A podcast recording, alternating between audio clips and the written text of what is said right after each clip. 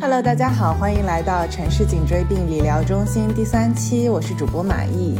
今天我们要聊的这个话题呢，是和工作相关的。工作是都市生活里面一个重要的组成部分，因为大家每天都会花很多很多时间在工作上面。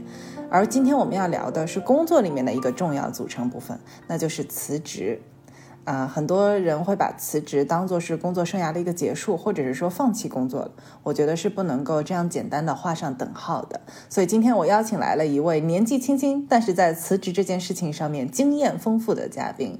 他短短四年的工作生涯当中进行了三次辞职，而且竟然越辞到后面越为自己感到骄傲，这是怎么一回事呢？等一会儿我们就听他娓娓的道来。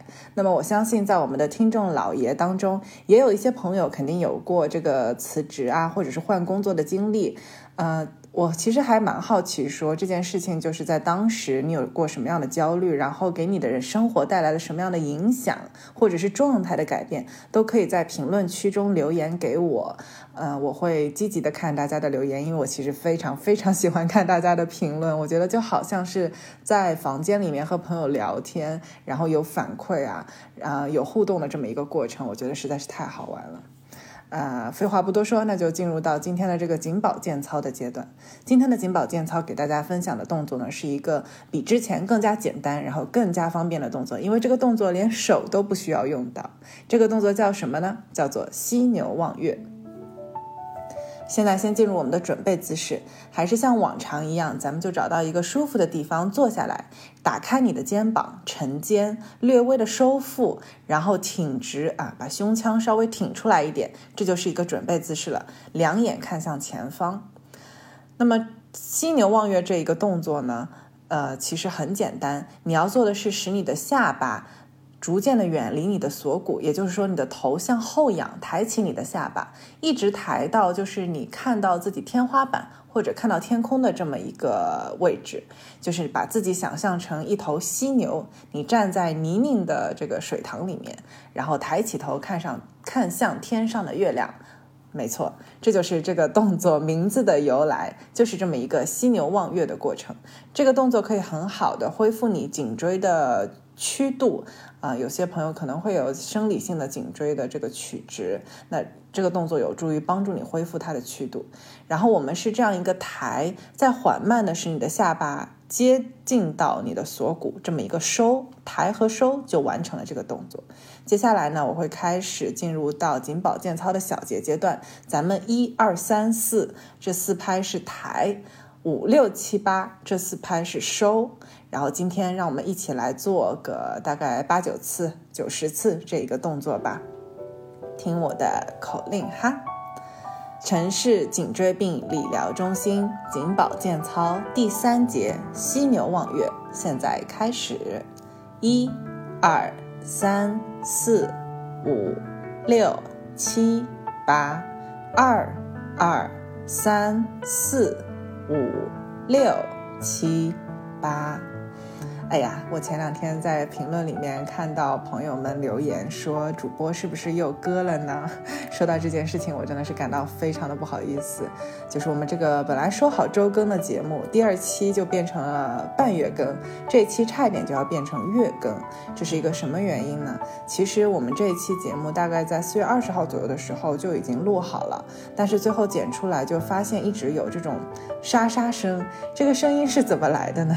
是因为这一期节目的。嘉宾是我的亲妹妹，然后我们两个人实在是太熟了，所以我们两个人偷懒，是躺在床上，一个人戴着一个耳机录完的这个播客，然后那个耳麦就有蹭到床单和被子，后期就造成了去不掉的这种噪音，所以我们痛定思痛，痛心疾首，又重新的约了呃一些重录，结果碰上我们两个的日程一直没有办法吻合，所以拖到现在才刚刚弄完，希望各位听众老爷们见谅。但是我的确也想跟大家商量一下，就是。我决定把这个节目暂时的调整为两周更，因为这样子对于就是找嘉宾，然后想内容，呃，提升这个质量有更好的帮助。我平时还会就是我最近啊，我最近正好进入到了就是录制新专辑的阶段，所以啊，现在嗓子用的比较多。不过马上大家就有新歌可以听了，我自己也非常的期待这个专辑。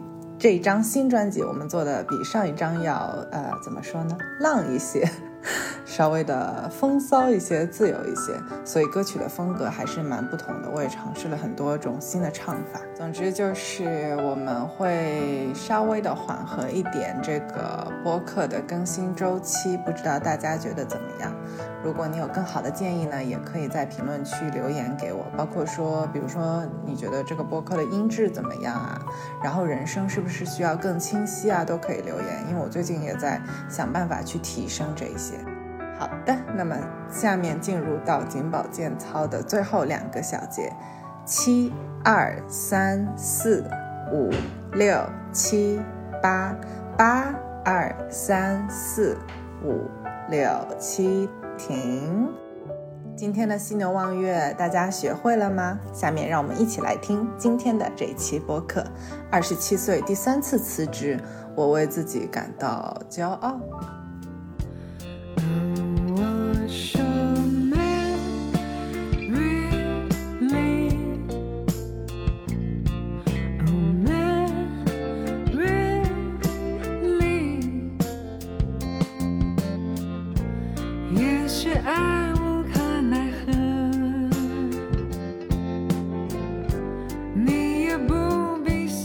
Hello，大家好，欢迎来到城市颈椎病理疗中心第三期，我是主播马毅。Hello，大家好，我是 Coco。今天请来的这一期嘉宾和我的声音非常的像，所以大家一定要认真听讲，不要开小差，不然可能会以为我自己一个人在自言自语。因为今天这一期嘉宾是我的亲妹妹，以前小时候当我在打游戏不方便的时候呢，她还会帮我代接同学的电话。对，哈哈对方也听不出来，反正太坏了，太坏了。今天呢，终于录到了我也很喜欢的一个主题。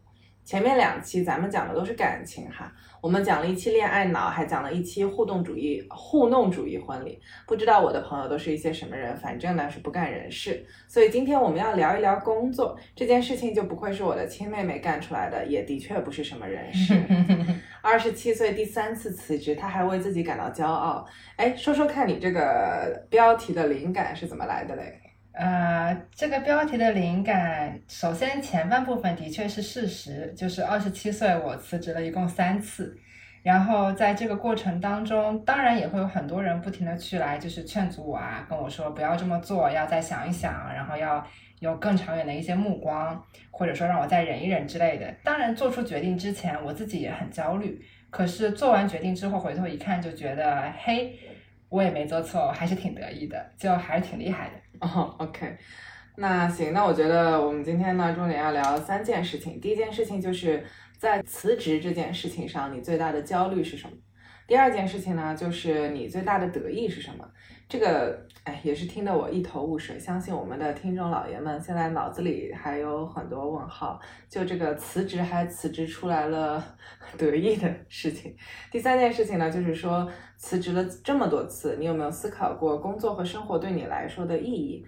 你觉得你现在对这件事情有没有答案？嗯，好，我觉得我们要一点一点来。我们先聊一聊你这三次辞职都是为了什么吧。是因为想换一个行业呢，还是想换一个工作，还是说我就是调皮任性，我决定浪迹天涯啊？那个啊，第一次辞职的话，应该是在二零一七年，那是我研究生毕业以后的第一份工作，大概做了有半年左右吧，然后就说要辞职了。然后这份工作是我的，哎，我们的老爹安排的，那。是在一家比较传统的能源行业里的一个很棒的公司，然后我在他们的市场部门里面做那个公共关系嘛，因为我本科是学公共关系的，但是这个公共关系并不算是就是对外宣传，而是就是偏公司内部的一些宣传。所以你其实是做像公司企业文化内部宣传这种？嗯，差不多吧。当时正好入职的时候就。就是他们公司是二十周年年庆的时候，所以当时主要是在帮他们做二十周年年会的策划，所以其实是文艺座谈会的路线，对吧？哎，差不多，差不多，内部文化培育。那当时为什么要选择辞职呢？当时要辞职的原因，就首先我其实毕业以后也没有想过自己到底要做什么，然后我也不知道我要如何发展我的职业路径，那就主要是根据父母的关系和大学专业去选的嘛。那我当时在那个岗位上班，也主要是因为它跟我的专业有关系，所以才会去做就是市场部门这个工作。呃，所以你大学和研究生读的都是 marketing。嗯，对，大学读公共关系，研究生读 marketing，然后当时读完了以后，就反正就随缘上班吧。那你当时读完这个专业，有觉得说对这个行业有什么热爱跟好奇吗？还是说就看到，比如说你周围师兄师姐都往这里走，你就习惯性的这么走，自己其实也没有斟酌过，说我想要做什么方向的工作？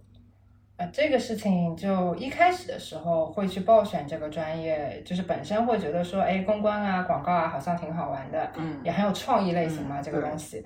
然后后来看起来很光鲜。哎，对，看起来就特别酷。然后，但是那个，哎，读着读着，然后就看师哥师姐啊，就他们的工作状况，然后还有毕业了以后看一下同学的这个工作状况，就会觉得，哎，他们 有点苦，就非常辛苦，而且又是乙方，然后加班又比较多，可能没有那么适合我。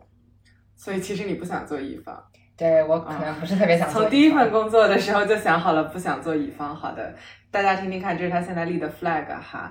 那我们来听听看他的第二个选择是什么？请问你的第二份工作是干嘛的？这么想想，第二个工作做了一个比公共关系还不是人做的事情，就是 FA。哦，所以是一个逐渐狗化的过程。啊，对，第二份工作是纯乙方，而且还转了行。哎，怎么会从 marketing 跳到 FA 呢？就是从市场营销到这个 FA 中文是什么？嗯，financial assistant 融资中介融资，呃，不是是财务顾问，啊，实财务顾问。好的，这中间跨度蛮大的。这工作就是这个 FA 是怎么找到的呢？哎，就这个其实跨行就这件事情，我觉得说出来可能对大家各位听众老爷们没有特别大的参考性。第二份工作咋说呢？就是辞职了以后，我就碰到了一个贵人吧，啊，是我的教父，就听起来还是挺玄幻的整个过程。当时是偶然的一个机缘，然后我就了解了一下命盘这件事，然后看了我的命盘以后，就跟我说我特别特别适合做金融。然后这个其实特别迷幻，是因为我从小到大从来都没有关心过跟任何跟金融有关系的事情。所以其实当时对金融这两个字没什么理解，只知道它是一个可能跟钱有关的行业。对，然后可能就是跟很多数字有关系，此小白。是非常小白，就可能理财啊、基金啊什么完全都不懂。嗯然后只听过一句话，就是你不理财，财不理你。啊，那是应该在马桶街上面看到的吧？对，所以就没有接触过。然后当时就说我特别适合做金融，那我就觉得说，哎，挺挺奇特的是相当于你现在天天在家里炒股。啊。对啊，哈哈哈哈但我还是蛮好奇的，就是在这种情况下这么小白，你听完不是应该觉得说，哎，这个建议很不靠谱吗？怎么当时就决定去了呢？因为转行，说实话是一件挺辛苦的事情。就我当时我也不知道，当时他跟我说我特别适合做金融的时候，我其实首先对金融不了解嘛，就完全不了解，所以包括对这个金融的工作状态我也并不了解，所以我并不知道金融是一件非常辛苦的事情，就是已经小白到这种地步了。但是你完全就是没有接触过，别人告诉你说你要以它为职业，对然后是因为解了命盘，然后你就听从了，对进入这个行业。对你当时脑子里在想什么？就也没过啥，就觉得当时装的就是大海里的水。啊，就是哎，命运把我推到了这里，那不然我就试试吧。哦，所以大家听听看，其实有时候头脑简单也蛮好的、哦。就命运给你个指引的时候，你不会自己产生那么多的阻力。好不好？反正也都辞了两次职了。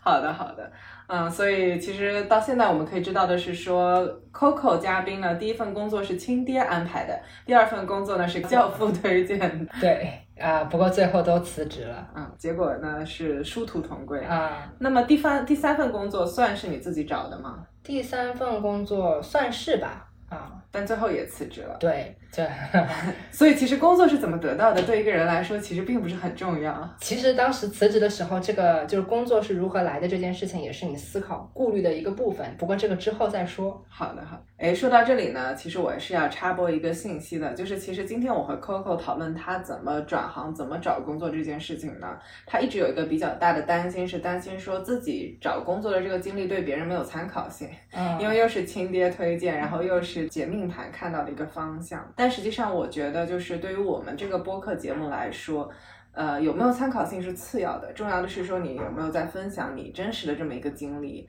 因为比如说像对你来说是解了个命盘，然后贵人相助，找到了这个新的工作方向。但我们的听众老爷里面，说不定也有就是在街上玩，然后抽了个签，哎，找到下一份工作，这么跟你一样也是通过命运的推动找到人生方向的。嗯所以就是在茫茫人海之中，你们就能够产生共鸣。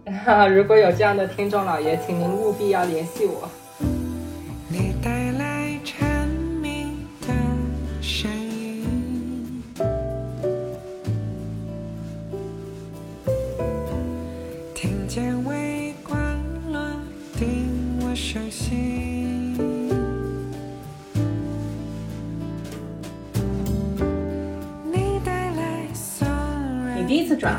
是怎么样的？是怎么完成的？因为从 marketing 到 FA，我的理解应该还是有很多需要从头学习的东西。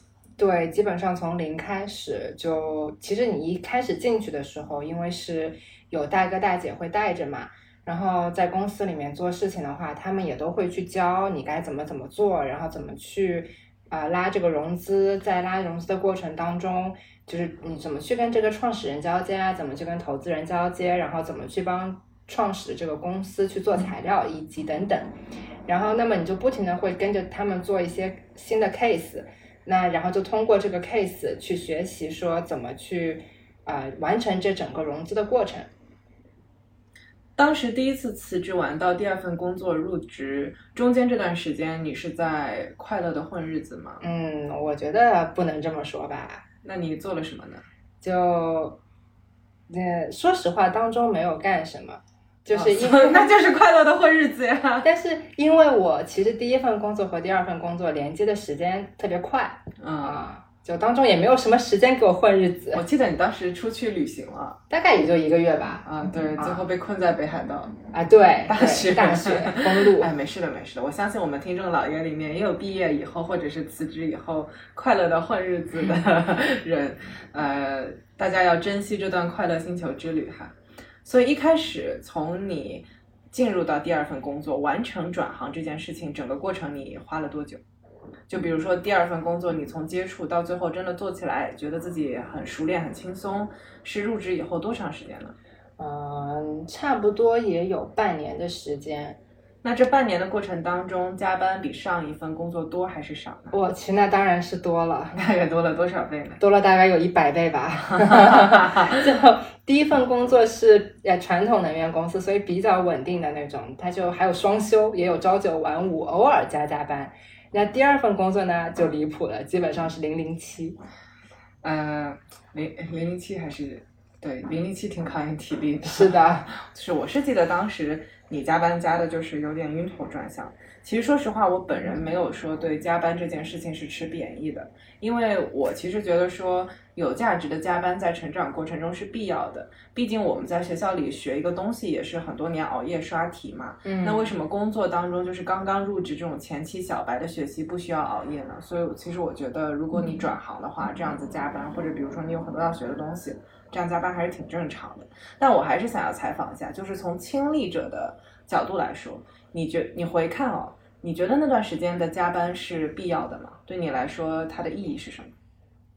嗯，说到这个加班的事情，其实挺有意思的。就是我刚到那个公司的时候，毕竟也是从就是一个稳定的传统能源的朝九晚五的对岗位，对吧？回来了，然后呃到了这边，所以我一开始其实完全没有加班这个概念的。那么我基本上 就我不觉得说加班是一个必须得存在的事情，然后它的意义我也没有真的好好去思考过。我就觉得我只要把我的事儿干完了，那我就可以走了。什么？然后，所以我刚刚进去的时候，大概持这样的生活，就是到点我就做完事情就走了的生活，大概持续了有两个月的时间。那没什么事，我就走了。啊，对，我们不需要重复的说这些我没有什么看到到点就走后面的或者是什么啊。对对对，你你可以重新说一段这个，你这段稍微有点啰嗦。就说到这个事情，其实还挺有趣的。就是一开始我到那个第二个公司的时候，我本身是完全没有加班这个概念，所以我也不觉得说加班是一件必须得存在的事情。然后我觉得只要把自己的活儿干完了以后，我就可以走了。然后所以刚进去的时候，大概持续了有啊两个多月的时间吧。到点我没什么事情了，我就走了。好天真哦！啊，对我从来没有想过为什么到了下班的点大家都不走，只有我跑没有发现自己特立独行？啊，打开了新世界哦。当时发现有人是不混日子的。后来呢，就有一天中午吃完饭，然后我们老板就叫我去会议室，说跟我聊一聊。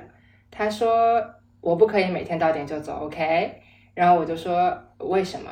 他我说就算我回家了，如果你们有事情找我，我在家里也是会做的。当面就杠了起来，大家听听看，现在九零后多么的难管。对，现在想想是挺难管的，胆子挺大的，现在胆子是挺 大，头特别硬。然后我老板他就说，就这是不一样的。他跟我说，原因是我必须要去体验、尝试这个氛围，就加班的氛围。嗯嗯。比如说带我的那些大哥大姐啊，然后如果他们看完我反馈的东西。然后对我还有一些什么新的要求或者反馈的话，那么他们就可以及时当面跟我沟通。那所以就需要我加班，然后我就可以继续去做。嗯嗯。那么后来我听完了以后嘛，虽然就觉得说，呃，行吧，就还是有点抵触，但是你不做也不行啊，所以就还是这么去做了，还是去加班了。只不过说我一直都不是非常能够理解，就是如果是这样的一个工作节奏的话，那么彼此之间不停的这种反馈。一个人需要等到什么时候才可以回家？那而且还有另外一个点就是，我在等反馈的时候，是你是需要在那边好好待着的。那么 basically 可以等于说，你一天除了在公司里面就没有别的事情可以做了。所以其实就是当时你第一次接触到的讯号是说你需要跟大家一起加班，因为加班不仅仅只是完成某个任务，而是说你要通过加班的这个过程去跟大家一起熟悉，一起进入到这个团体的成长和工作当中，对吗？啊，应该是这个意思。那你当时买这个账吗？我当时不买这个账，就是但是不管我买不买这个账，反正在老板手下工作就得按照老板的风格来嘛。没事没事，我我们就是这样子提一个很正常的问题，因为这个听众老爷里面应该既有打工者又有老板，就我觉得还是需要听一下，说你的员工 到底是怎么想的。当你画完饼以后，他们心里到底有没有怨言？啊，是有的怨言，主要是因为我不知道这一天什么时候结束，等反馈的期间，其实对于我个人来说是比较低效的嘛。所以其实。你是一个觉得说交流不需要面对面也可以高效，但是你的领导觉得说必须面对面交流，对团队来说，呃，才更高效，对吗？就你们在这个层面上价值观是有偏差的。对，但因为你反正在人家的公司工作，你得按照人家的沟通习惯来。对。这还蛮有意思的，因为其实我记得我以前也跟你聊过这个问题。就实际上来说，我觉得员工和老板是不可能真正的理解彼此的，因为永远是两个角度，这两种人的成本和利益是不一样的。对。只是说，老板可以用多少工资把你的利益给买下来？啊，是啊，钱给到位了，也是愿意接受的哈。OK，好的。那么我们到现在也听出来了，就是我的妹妹 Coco 呢，她是有自己的人格和价值观的，但是她的人格和价值观是可以被买断的。那么这份工作后来辞职的点是为什么呢？主要还是因为零零七，我熬不住了啊！就还有就是当时体力耗尽，体力耗尽，头发掉光。啊，就是当时我跟完了几个 case 以后，我就觉得说我对帮别人融资这件事情的兴趣没有那么大啊，所以我就想说，那我就去这个行业的其他角度看看。所以你第二次辞职的时候有在焦虑吗？当时呃最大的焦虑就是我刚刚其实有提过，就其实跟我自己没有什么关系。最大的焦虑就来来源于我觉得对不起把我介绍进这个公司的人，感觉就是你干了一年就走了，不是很负责任。所以其实当时的焦虑主要就是愧疚感，觉得对不起帮过你的人。对，就是还是希望能够做得更好一些。那现在回想，你觉得转行正确吗？嗯。这个我要想一下，这么久了没有想过转行是不是正确的事情，头脑真的是很复杂呢。对，的确是没有仔细去想啊，没有觉得说自己非要做一个什么职业规划呢？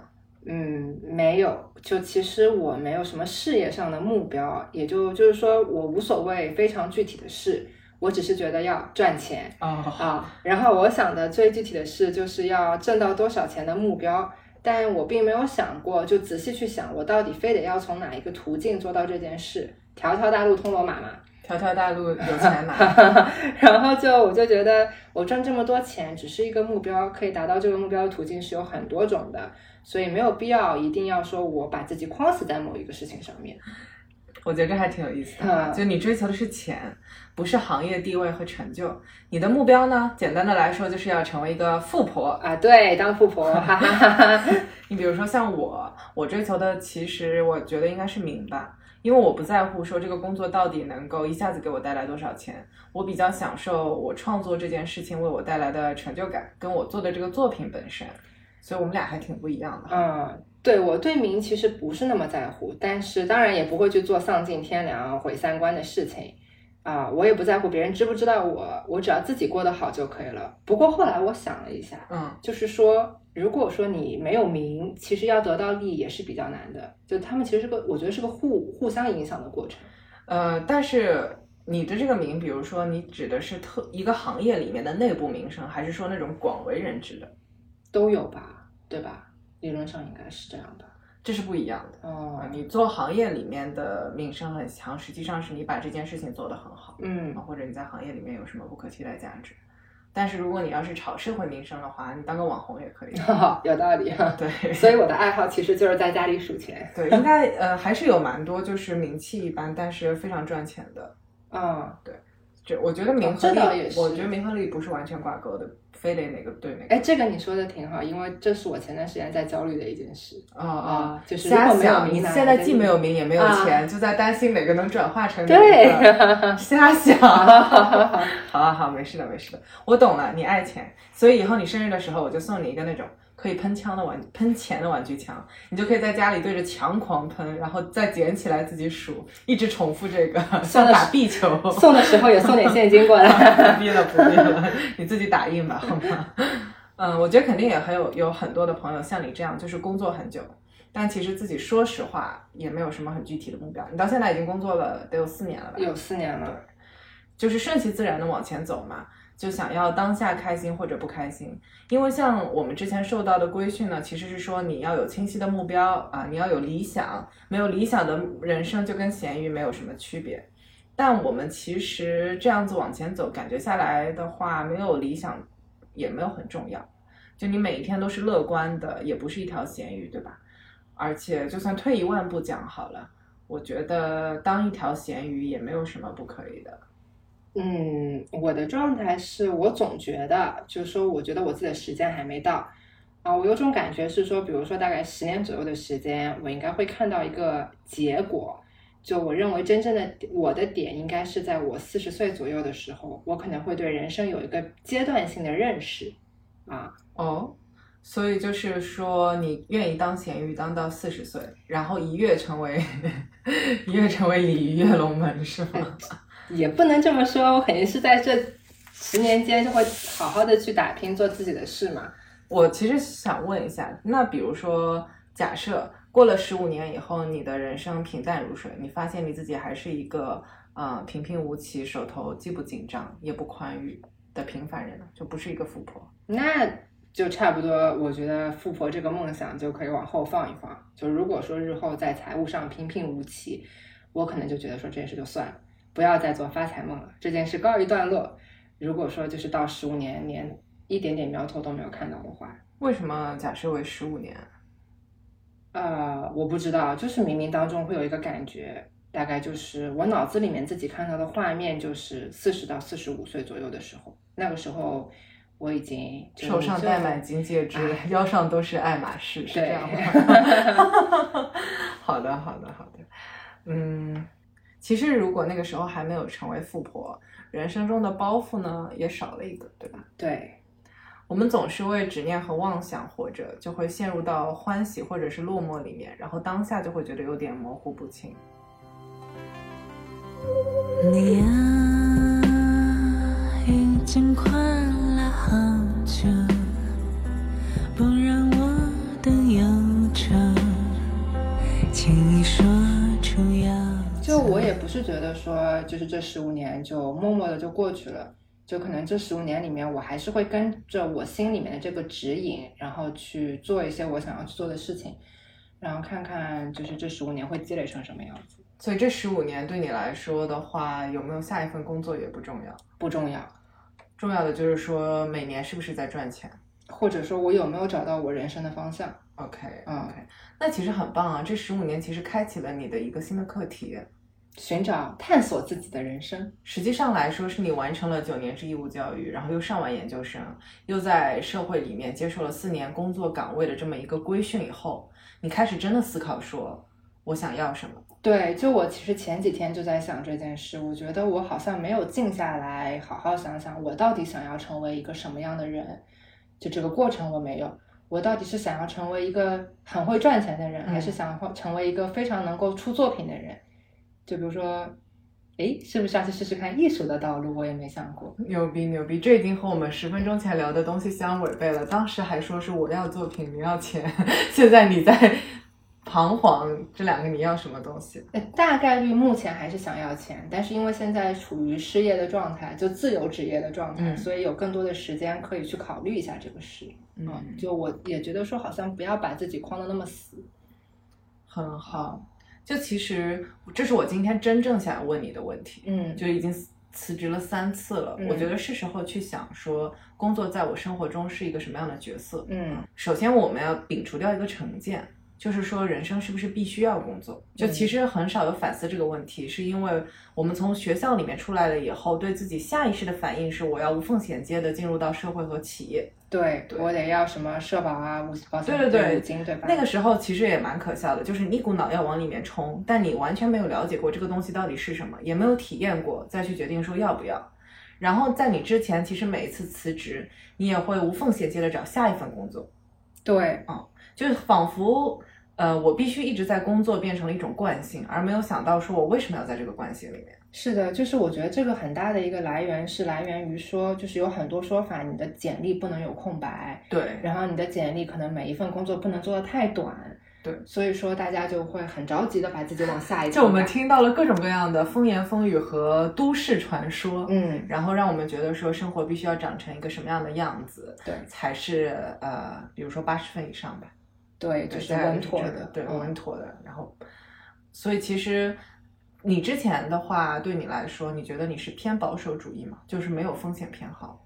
哎，我其实后来一开始没有想过风险这件事情，嗯只不过说就跟着这个机会往前走嘛，嗯旁边的人怎么说就怎么做。然后后来想了想，哎，我还真的是一直在默默的规避这个风险嗯啊、万一没跟上节奏，啊、或者说。哎，很多有很多啦，比如说什么，你到了二十七八岁再找工作就会比较难啊，嗯女孩子嘛什么的，就这种焦虑就会让你觉得说，那我一定要在那个时间来到之前，我先积累好多的工作经验，这样子到了那个比如说二十七八岁，你又想转行的时候，你又可以，嗯，对吧？有一个比较好的跳跃，就这种焦虑就会把你往前推。然后现在回头想一想，它的确还是存在，它是个社会现象，只不过我现在暂时跳出来了，想要冷静一下。我觉得是这样子的，嗯，就是你当时一直在规避的风险，其实是一种社会意义的风险。对于你自己本身的人生来说，我有没有进入到我不喜欢的领域？我有没有在干我觉得没有价值的事情？或者我有没有在就是不知道自己想要什么，就把自己先消耗掉？这样的风险反而没有去想。对，没想就我们一直在，就我觉得还是小时候做题有点做习惯，就是我们一直习惯于去解答别人给的题目，然后当那个题目无法解答或者有标准答案的时候，我们会先遵循那个答案。对，我其实这几天一直在想说，就是小时候受到的这种回答题目式的教育，给我人生带来的影响是什么？我发现就是这个，就是我习惯性的一直在解题。你想要找到那个正确答案。对我其实觉得说答案很重要，但是我并没有觉得说自己提出问题更重要。嗯，我现在一直在努力的就是去自己提出问题。就以前，比如说，呃，像我创业啊，或者是我去转行这种时候，是我偶尔提了个问题，然后我激动的回答。但是当我进入到这个行业，或者是在做一些产品的时候，我还是习惯性的就是回答这个行业给我的问题。对，嗯好，挺好的。那么就是，其实今天我们聊的就 有一点偏，跟有一点深入了，但是还挺有收获的，嗯对吧？啊，早就下了好久，一睁眼的温热，也就停在窗口。咱们现在来聊聊你的第三份工作吧。嗯嗯，因为其实第三份工作从我的视角来看，我觉得对于你来说还是挺特别的。在这第三份工作的过程当中呢，我其实看到了就是你很大很大很有激情的这么一个投入，而且感觉像自己主动加班和学习。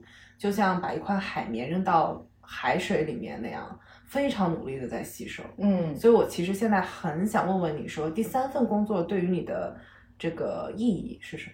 你对它的看法是啥呃，我先来说说我第三份工作是什么。？OK，就是其实我第二份工作和第三份工作当中也是有一点点跨行的这种概念。啊，职职业转行选手啊，对，就是第二份工作是一级市场的 FA 嘛，就是嗯投融资、创业公司和投资人之间的嗯财务顾问。然后第三份工作其实是到了二级市场，也就是上市公司的研究，然后去做上市公司的股票的一些交易操作。那这个其实所以第三份工作就是炒股。炒股，而且炒的是美股，OK，就直接从反正就又又是个大的跨度。第三份工作之前，你有自己的美股账号吗没有啊？A 股账号没有啊，就是完全没有炒过股，上来就帮别人炒股。是啊，哇，就我都不知道该说什么。给我的挑战特别大。然后第三份工作，其实当时觉得是挺有热情的，嗯然后学的东西也都很新，然后很有意思。其实很喜欢炒股。也不是，就是喜欢那种研究的过程。OK，嗯，然后呃，所以当时那段时间其实做的是挺开心的。嗯，所以这份工作干了多久呢？这份工作干了两年多。哎，那这份工作为什么选择辞职呢？因为从我的角度来看，其实整个过程当中你很享受个人成长，而且相对来说你们也交流的很多嘛。嗯，就其实当时跟同事和老板的关系也都很近。对对对，我记得你们是就是非常互动非常好的那种。对，但是后来我就觉得说，我可能自己对自己的规划和整个公司对公司未来的规划不太一样。就比如说像第三份工作嘛，它是个私募型的基金，所以它会有它自己的一些基金的规则，然后会有一些约束性的一些东西。那我其实对于这个这个基金的一些约束性的东西，我不是那么的 buy in，就是、嗯或者说不太适合我自己的性格，所以我就觉得什么哎约束？嗯，就比如说投资人给你钱，然后你去帮他理财的过程当中，如果出现了比较大的一个幅度的回撤，就比如说一下子市场回撤了百分之二十，嗯，那么你就是要回撤是跌了百分之跌了百分之二十，那你整个个基金的净值跌了百分之嗯二十的话，那么你是要进行硬性的去平仓的。嗯然后另外一个就是你是要不停的去跟投资人去汇报，说嗯现在这个业绩怎么样啊，然后自己用什么样的策略再去做。那我就觉得我不太喜欢这个过程，我不太喜欢被别人管着，然后被别人戳脊梁骨的这个日子。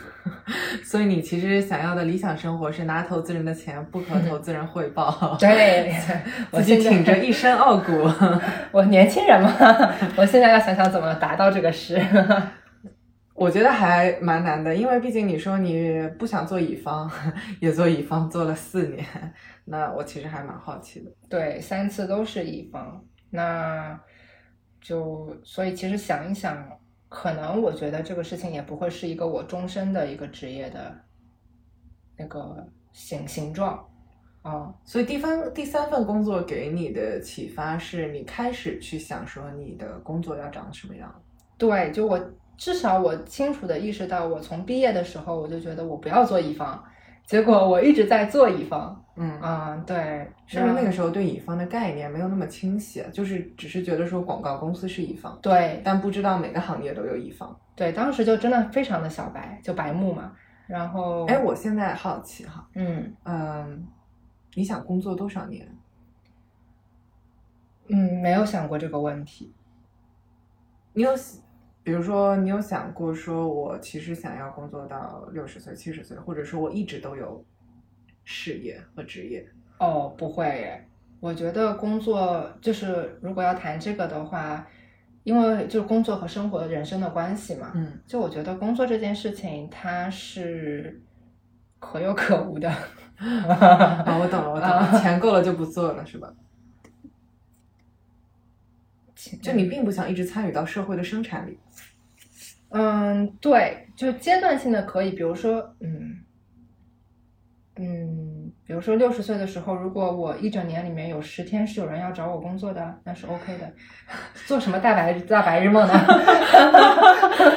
好的，没事，我就是好奇嗯啊，因为其实大家很少去考虑说自己工作的年限到底有多长。是的，你比如说，如果是对我来说的话，其实我觉得只要我能做，我可以一直工作到，嗯，七八十岁，嗯，就是那种自己有项目，然后有东西需要创作，那你其实还是蛮需要去跟团队蛮喜欢工作的。对我，我其实挺喜欢工作的，而且我喜欢同时做不同的工作，这就是为什么我不去公司上班的原因，啊，因为就没有办法做到这件事情。对，我会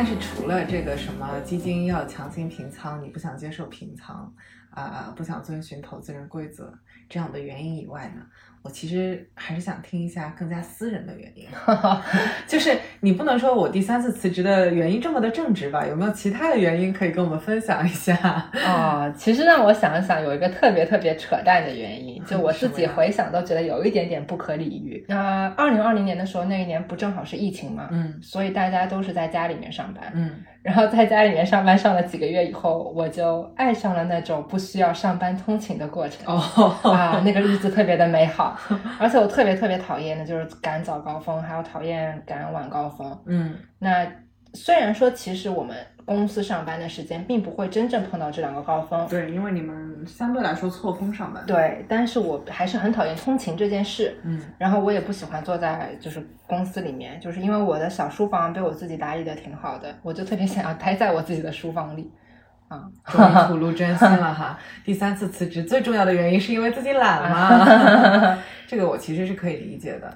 因为我在租办公室的时候，核心原则就是从我住的地方要过去是不需要打车的，并且最好是十分钟以内慢慢走路的步程，不是十分钟以内那种 竞走的步程。因为很多中介给你推荐房子说十分钟可以走到，但你都跑起来了还没有到。嗯，我其实最害怕的就是早高峰的电梯和要抢滴滴这两件事情。我自己第一次辞职，最大的驱动力是早上挤电梯，我实在觉得太挤 太痛苦了，就有一天挤着电梯，挤着挤着觉得说我不干了。了，我真的挤崩溃了。就我当时那段时间就觉得我每天早上啊、每天晚上就睡得特别好，然后早上起来精神百倍，美滋滋的喝了一杯咖啡，对吧？然后出门坐上地铁，或者说我有时候开车，或者我打的啊，反正不管怎么样，等到我到了公司的那一刹那，我就觉得我已经困了。我觉得很有意思啊，就是其实这个原因真的是比较难以启齿的，对因为大家一般不会想说我辞职是因为我懒，而就不会太说出这种就是有点没面子的原因。嗯，对，而且解决方法其实也很简单，你去租一个公司附近的房子就好了。但是也挺麻烦。嗯，对但我有和别人讨论过通勤这件事，我觉得，比如说，大家常常觉得工作是不包括通勤这一块儿的，但其实我们去探讨工作的时候呢，我们不能只讲工作的价值本身或者是项目本身，我们其实是要考考虑通勤，因为就像你说，通勤这件事情是你每天要做两次，就你每天睁眼到公司开始，呃，中间其实是有一个过程才开始工作的，嗯嗯，对吧？而且我记得我朋友给我分享过一本书，这本书里面就讲说，嗯，通勤这件事超过三十分钟以上，其实对人的这个心理伤害还是挺大的，会降低你的幸福感，是因为它每一天的边际成本都不会降低，都是一样的，就你每天都要重复这整整的一次通勤，嗯。所以我觉得，比如说，如果有和我们一样懒的朋友，或者是说真的觉得通勤这件事情使你不开心了，它是正常的，就是不要责备自己，我们可以勇敢的去找解决方案，对或者勇敢的提出辞职。哎 对，就是久而久之，就是久久而久之，通勤这件事情就会在你人生或者生活当中变成个很重要的部分。嗯，而且虽然有人会跟你说，你可以在路上看点书啊，听听什么好节目，提升一下自己啊，但拜托，我觉得我是不可能天天做到这种事情了。就要求你天天修仙，是对，这太难了。其实疫情让很多人都爱上了在家里面上班，包括老板。嗯，就据我所知，有的老板也因此把自己的办公室退掉了，就自己都觉得说，哎，在家里上班好爽啊。是，而且再结合说我的那个第三份工作的性质是二级市场投资嘛，嗯那其实我自己觉得投资是一个比较孤独的工作，嗯我觉得并不是我们去走，我我们公司不走那种社交型的，就是去跟别人要消息啊，然后参加酒局什么的，嗯而是去实实在在的做一些呃公司的分析，嗯，那最后形成自己的观点，这种属于价值值价值投资，对然后就形成观点以后，用自己的投资框架去做一些操呃交易的操作。嗯，其实整个过程是个比较孤独的事情，嗯所以我就觉得好像一个人在家里面反而会比较亲近，很适合去做这样的事儿。所以其实你是喜欢孤独的，对，我觉得我相对而言可以和孤独和谐相处。那还挺有意思的。因为其实有很多人选择工作是因为没有办法自己一个人待在家里，他喜欢集体，他喜欢有同事和伙伴的那种感觉。嗯，我们聊了这么多的焦虑哈，所以我想问 问，这第三次辞职你的得意到底在哪里呢？我这一次辞职，就是真的就没有再去想过说他对我的简历会有什么不良的影响，或者对别人会有什么不良的影响啊。所以其实你并不在乎，就是社会价值在你身上的评判是什么。对我把这个事情给抛开了。嗯，你现在更多的是向内考虑自己的需求吗？嗯，在第三次辞职的过程当中，的确是这样的。啊，那你在辞职中成长了，对 对，这四年没有白辞三次。这三次辞职是有意义的。对对对，其实辞职这个词，我觉得在很多时候它是贬义的，嗯，就是大家就是比如说我常见的一个呃聊天的情景哈，是一个人跟一个人说我辞职了，那个人会马上问他说哦，那你接下来打算做什么？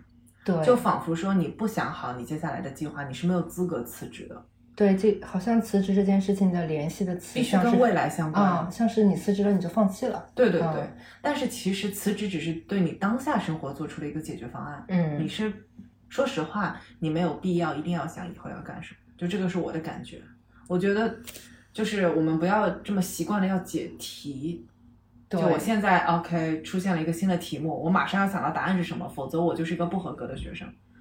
我们应该摆脱这样的一个思维模式。对的，嗯，就之前我辞职的时候，不是还打电话问你说，嗯如果我辞职了以后，我不是就没有现金流了吗？啊，对 对，然后 你当时跟我说没有关系的，就是呃用之前的存款先过一段时间，嗯嗯，这段时间里面，然后想一想自己到底想要做什么，就对沉淀下想要什么，对，想什么，要做什么。嗯想要什么？我觉得这个还当时还是比较好的安抚了我，就我从来没有试过这种真的就是裸辞啊，或者是就是完全你后面完全不知道自己该干嘛的这种日子。你有没有觉得，比如说洗澡的时候，脑子会特别的清爽，能想通很多问题？嗯，我觉得是因为洗澡是我们就是一天这个时间里面给自己留白的一个时间段，有道理。嗯，就你前后没有事情的。所以留白是真的很重要的。，对，所以我觉得，就比如说在职业生涯里面，呃，如果你想要一个更好的规划，其实应该适当的给自己留白，嗯，嗯，不然你始终夹在就是从上一份工作学习完毕到去下一份工作训练的过程当中，你一直在把自己捏成各种各样的形状。如果比如说你对形状是有追求的，嗯你可能需要一个时间去想说我到底喜欢什么，然后我能做什么。对，嗯所以辞职实际上不是放弃，是对现在的生活的一个解决方案，是你在寻找生活中的一个平衡点。它其实是自己对自己生活一个阶段的整理。对，对，嗯，对，我觉得说，如果大家，呃，当然不是鼓励每个人都无脑辞职啊，就是如果大家现在的工作状况自己跟自己的初心真的违背特别大，嗯或者你有了这个辞职的想法，你不妨可以停下来去想一想，然后多问问你身边的人，他们有什么样的看法。你可以参考，也可以不，你可以借鉴，也可以不借鉴。但其实，在聊的这个过程当中，你跟他们对话的过程当中，就像你在抛硬币，嗯，它还没有落下来之前，你就已经知道你自己想要的答案是什么了。没错，我觉得这个建议非常的好。嗯就是，嗯、我其实每个月 都会有很多朋友打电话或者是发微信跟我说，我要辞职，我想辞职，你觉得我应不应该辞职？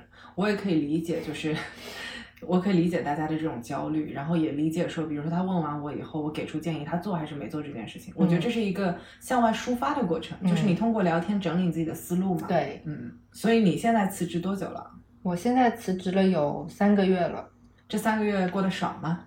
做其实挺爽的，就是首先我在家了嘛，我在自己的书房里了。其次就是我觉得我得到了四大自由什么四大自由？啊、就是价值自由、生命自由、时间自由，还有空间自由哇，我感觉你已经上升到了形而上的阶段了，啊。Work from home 还是很爽的，这还是挺棒的。对我。们能不能就是呃更具体的讨论一下，就是什么是价值自由呢？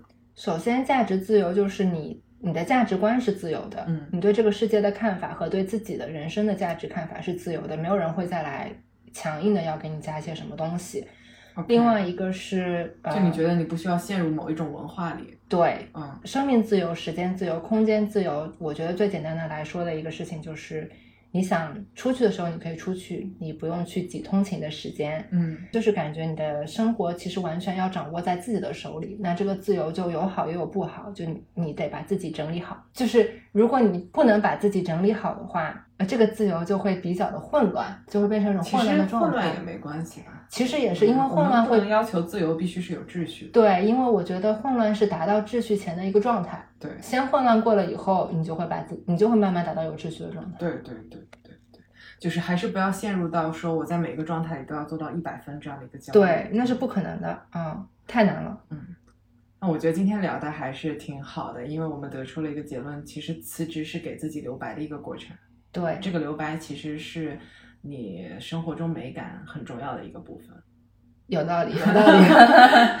嗯，其实日子要过得美美的也没有那么难。我们承认我们简单的欲望，然后听清楚自己的想法，嗯然后就是做出一些选择，舍掉一些东西嘛，嗯，对吧？然后就能够自然而然的迎来下一个阶段。是的。